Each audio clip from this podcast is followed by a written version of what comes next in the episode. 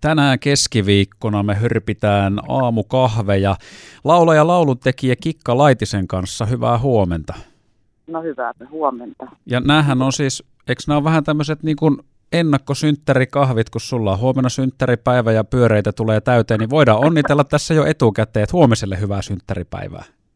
No kiitos, kiitos. Mulla ei ole vielä kakkua täällä, mutta huomenna pitäisi olla, mutta tuota, tuota, ajatellaan, haaveillaan siitä nyt. Joo, me voimme haaveilla kakusta tässä vaiheessa päivää aiemmin, että sulla on vielä aikaa suunnitella, että minkälainen se kakku sitten tulee olemaan. Mutta hei, sä oot tota 15 vuotta asunut Tikkakoskella, nykyään asut Lahdessa, mutta sulla on siis hyvin vahva Keski-Suomi tausta kuitenkin, niin minkälainen jakso se oli elämässä, toi 15 vuoden rykäsy Tikkakoskella? No se oli hyvin tuommoinen antoisa, mielenkiintoinen, haastava mutta se oli varmaan niin kuin tämän oman taiteilijamatkan kannalta sellainen voimaan, voimaannuttava, koska silloin sain aika paljon aikaiseksi niin kuin musiikin suhteen ja tota, siellä Keski-Suomessa oli siinä mielessä hyvä asua, että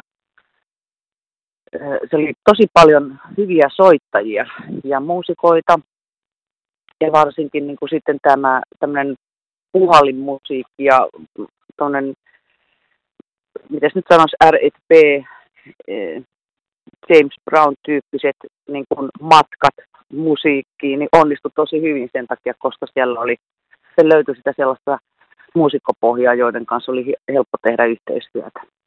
Niin Tikkakoskellahan varmaan, varmaan tota, eikö siellä ole ilmavoimien soittokuntaa ja siellä on nimenomaan tätä tämmöistä big band-osaamista. Eikö sä heidänkin jotain musiikillista yhteistyötä tehnyt? Joo, tehtiin tosi paljonkin. Että tota, mun silloinen puolisohan oli sitten siellä sotilasmuusikkona ja hänen kauttaan sitten monia muitakin hienoja puhaltajia tuli tekemään yhteistyötä. Että siellä on paljon porukkaa, tästä ihan nimiä mainita, ja silloinen kapellimestari Kajanderin Pekka oli, oli mulle to, tärkeä henkilö, koska hän sitten käytti minua ja mun kappaleita myös tällaisissa big band-esityksissä. Silloinen puoliso Janne Halmela teki hienoja sovituksia, puhallin sovituksia ja monet henkilöt ja perheet on jäänyt mulle mieleen sillä tavalla ihanasti ja rakkaudellisesti. Mä, mä tunsin siellä Keski-Suomessa asuessani olevani ää, niin kuin tasa-arvoinen ja arvostettu muusikko. Ja se kuitenkin, kun mä oon mm, aloittanut tämän musiikin tekemisen ja soittamisen niin kuin tällaisella, tällaisella populaarimusiikkipuolella kuin 70-luvulla jo, niin tota, ne asenteet oli Keski-Suomessa hirveän lämpimät mua kohtaan. Ja se erityisesti on, on se juttu, mikä mua edelleenkin ilahduttaa mun muistoissa. Tämä on tosi kiva kuulla ja varmasti siis voin kuvitella, että kaikkien meidän kuulijoiden mielestä on kiva kuulla tämmöisiä muistoja, että, että täällä on ollut lämpimiä ihmisiä ja täällä on ollut mukava elää ja viettää aikaa ja on saanut arvostusta omalle työlle. Miten näin muuten sitten, jos tänä päivänä nyt siellä Lahdessa joku kysyy, että minkälainen paikka se Tikkakoski oli, tai minkälainen paikka on Jyväskylä, kun Tikkakoski Jyväskylään kuuluu, kun puhuit tuossa ihmisistä, niin miten muuten mm. sä sitten, miten sä kuvailet näitä seutuja siellä? No siellähän teidän suunnalla on erityisen kaunis luonto ja sitten siellä on vielä niin kuin, tilaa hengittää. Ja aina sinne, niin kun ajatellaan Suom- Suomea, kun on kuitenkin tullut nyt kierrettyä aika paljon kuitenkin sillä tavalla keikkaillen ja muuten. Ja sinne ylöspäin mentäessä tai pohjoisempaan mentäessä, kun täältä etelästä lähtee, niin se elämänmeno ö, rauhoittuu ja ihmiset on niin kuin rauhallisempia. Ja tietysti Jyväskylä koska se on yliopistokaupunki. Siellä kaduilla henkii vinnakkaant ja sitten tavallaan monet kulttuuripersoonat. Siellä on hieno kirjailijatalo, kirjailijayhdistys. Se on tämmöinen niin kuin kulttuuria, luonto, kulttuuria ja luontoa arvostava kaupunki ja asujaimisto. Ja sitten juuri se, että ihmiset on siellä paljon rauhallisempia se ottaa niin kuin lunkimmin niin sanotusti hmm. kuin nyt vaikka Helsingissä. Se on ihan sellainen fyysinen energiakenttä, joka, joka vaihtuu. Siinä rauhallisuudessa ja semmoisessa luonnonmukaisuudessa ja lämpöisyydessä terveisiä vaan nyt Allulle ja Ristasen Railille ja Kajanderin Arjalle ja Rajamäen Raijalle ja Korpelan Soidelle ja Markulle. Vaikka ke, keitä siellä on sellaisia niin kuin lämpöisiä ihmisiä, että tunnet, kun sä pääset siihen energiakenttään, niin kroppa niin kuin rentoutuu. Mä en tiedä, tavoita, tavoitatko tätä, mutta tota, jos oot käynyt suurkaupungeissa, Suomessahan mm. ei ole yhtään varsinaista suurkaupunkia. No, mutta... Ehkä me Helsinki voi semmoiseksi lukea. Kyllä mä silleen niin. saan, saan kiinni ja tavallaan tähän on hyvä semmoista ravistelua, että jos nyt joku paikallinen, joka tätä haastelua kuulee, niin tavallaan tämä ehkä voi myöskin pysäyttää ajattelemaan sitä omaa kotiseutua ja tavallaan kuulee ja näkee sitä vähän eri korvin nyt sitten, kun joku semmoinen siitä kertoo ja kuvailee, joka on täällä ollut ja muuttanut, muuttanut muualle. Mutta hei, Kikka Laitinen, tehdään sillä tavalla, että pyöräytetään tähän väliin yksi sun biisi, jatketaan sen jälkeen rupattelua, ja koska me nyt ollaan aamukahveilla, niin sitten mä mietin, että mehän voitaisiin niin myöskin yksi keskikalja ikään kuin hörpätä tähän väliin, jos tiedät, mitä biisiä se tarkoittaa. Joo. Joo, niin. Joo, se otetaan sit, mutta siinähän on tässä vaikka yhden keskikaljakappaleessa, siinä on pääasiana ystävyys, eikä niinkään se alkoholi, että tota, mähän on nykyään raitis henkilö, mutta tota, tota, tota, siinä on se idea, että ei tarvitse aina olla kallista samppania, että ystävien kanssa voi juoda vaikka yhden keskikaljan, jos se riittää maljaksi. Se voi olla myös muuten alkoholitonta. Kyllä, ja nykyään sitä paljon meneekin. Niin, no, se on hyvä ja näitä synttärikahveja Kikka Laitisen kanssa hörpitään vielä tovin verran tässä. Hänellä on siis huomenna juhlapäivä. Hei, mun pitää Kikka nyt kysyä tähän tämmönen yksi ajankohtainen juttu sulta, kun siis viime yönä uutisoitiin Suomen aikaa siitä, että yksi maailman suurimmista kitarasankareista Eddie Van Halen on, on kuollut, niin sä kuitenkin rockmuusikko itsekin kun olet, niin kuinka paljon saat Edi Van Halenin kitarasoittoa seurannut uras aikana ja jos pitäisi siitä joku kommentti heittää, niin mitenkä kova kaveri sun mielestä Edi Van Halen oli tällä omalla saralla?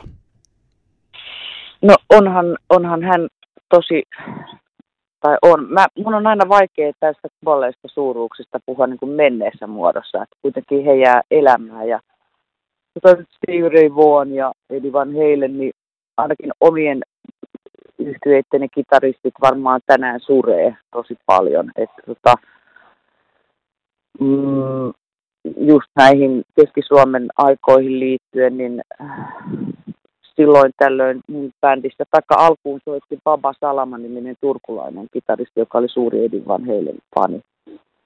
Tota, keikkabussissa aika paljon kuunneltiin sitten papan toiveesta Edin Van Halenia, että kyllähän ne vaikuttaa ja mutta tällaiset suuret muusikot, niin he jää elämään tavalla tai toisella.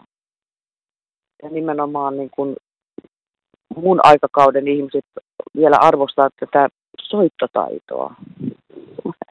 että joku todellakin hallitsee sen oman instrumenttinsa ja, ja ymmärtää, mitä on soinnutus ja harmoniat ja mitä tarkoittaa melodiat. Ja, ja tietysti tämä nyky, nykymusiikki on hyvin erilaista sillä tavalla, että sanotaanko, että se, se ei sitten niin kuin sellaiselle musiikin tekijälle tai muusikolle, joka on tosi taitava niin kuin instrumenttinsa kanssa, niin se ei ehkä puhuttele niin.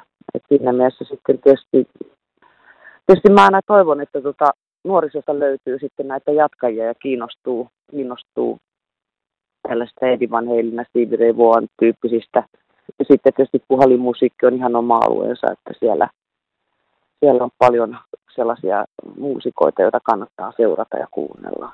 Toivoisin, että se, siis se soittamisen taito ei katoaisi, että vaikka näitä vehkeitä ja tietokoneita ja, ja rumpukoneita ja bla bla bla, että kuitenkin soittaminen ja musiikki livenä silloin, kun se on taitavaa ja sitä niin kuin ihan soitetaan sitä instrumenttia, niin onhan se nyt jotain ihan, ihan toista kuin semmoinen digitaalinen höttö. Hei, tota, sen verran poimin vielä, kun tämän päivän Sanomalehti Keskisuomalaisessa on myöskin aika iso haastattelu liittyen nyt sun huomiseen synttärijuhlaan ja siinä käydään vähän läpi sun muusikouraa ja myöskin sivutaan tätä eh, Tikkakoskella vietettyä kaarta sun elämässä ja siinä on mainittu, että siis sä jossain vaiheessa nuorena havahduit siihen, että sun naapurissa asuu aika tunnettu suomalainen muusikko, semmoinen kuin Leskisen Juise, niin voisitko vielä radioon kertoa, että miten tämä homma nyt meni? Joo, 70-luvulla hän on syntynyt niin kuin Lempäälässä. Itse asiassa mun sukuni on niin kuin Karjalasta äidin puolelta ja sen takia sitten se tavallaan on näin, että, että karjalaiset evakot asutettiin osin sitten tänne Lempäälän suuntaan. Ja tota, mm, asuin Honkaniemessä Kuljussa ja viereisessä talossa oli tämmöinen kasvi puutarha henkilö, jonka yläkerran rintamamiestalon yläkerrassa asui Juise Leskinen, josta mä en tietenkään silloin tiennyt 70-luvun alussa vielä kukaan ei tiennyt. Mutta hän asui siinä, mulla oli pieni kämpä yläkerrassa sellainen mm, metri kertaa kaksi polo, jossa mä halusin, mä olin silloin jo semmoinen vähän niin kuin vetäytyvä. Niin mä tarkastelin, että siellä on sellainen pitkätukkainen mm, tota, poika, joka soittaa kitaraa ja tekee kappaleita ja sitten hetke, hetkeä myöhemmin, muutama vuotta, oliko se nyt 70-luvun, 74, ilmestyi terveysrunoilija. Silloin käsitin, kuka on kyseessä ja tavallaan sitten tämä läheisyys niin kuin Juisen kanssa alkoi jo lapsuudessa. ja kun mä kiinnostuin Juisesta todella paljon ja silloin tuli tämä tämmöinen mahdollisuus ja ymmärrys siitä, että rockmusiikkia voi sanottaa suomeksi tosi hienosti. Ja Leskinen hän ö, opiskeli tuossa Tampereen yliopiston kääntäjän koulutuslaitoksessa ja mä lähdin seuraamaan sitten tavallaan niin kuin Leskisen jalanjälkiä, että mä hommasin kitaran ja rockmusiikki tuli mun elämään kaikilla tapaa tosi voimakkaasti. Ja silloin mä jo päätin, että mä haluan myös opiskella kieliä ja kirjallisuutta, että pyrin tähän tämmöiselle alueelle, jossa voi sanottaa suomeksi tämmöistä populaarimusiikkia. Että se oli, se oli, se oli semmoinen hieno kohtalon sormi, joka os, osui minun kohdalle, että kiitos siitä tuonne yläkertaan. Ja hei, kiitos Kikka Laitinen tästä haastattelusta ja vielä kerran niin sitten huomiselle juhlapäivälle niin muuta kuin onnea vielä synttäreiden johdosta ja kaikkea hyvää jatkoa. Kiitos sulle ja kiitos Keski-Suomi ja kiitos Jyväskylä, kiitos Tikkakoski ja ihanat kaikki ihmiset ja paljon terveisiä, rakkautta, voimia ja sitten tietysti terveyttä, että pysytään terveyttä ja pidetään tämä planeetta niin kuin päällä ja kunnossa.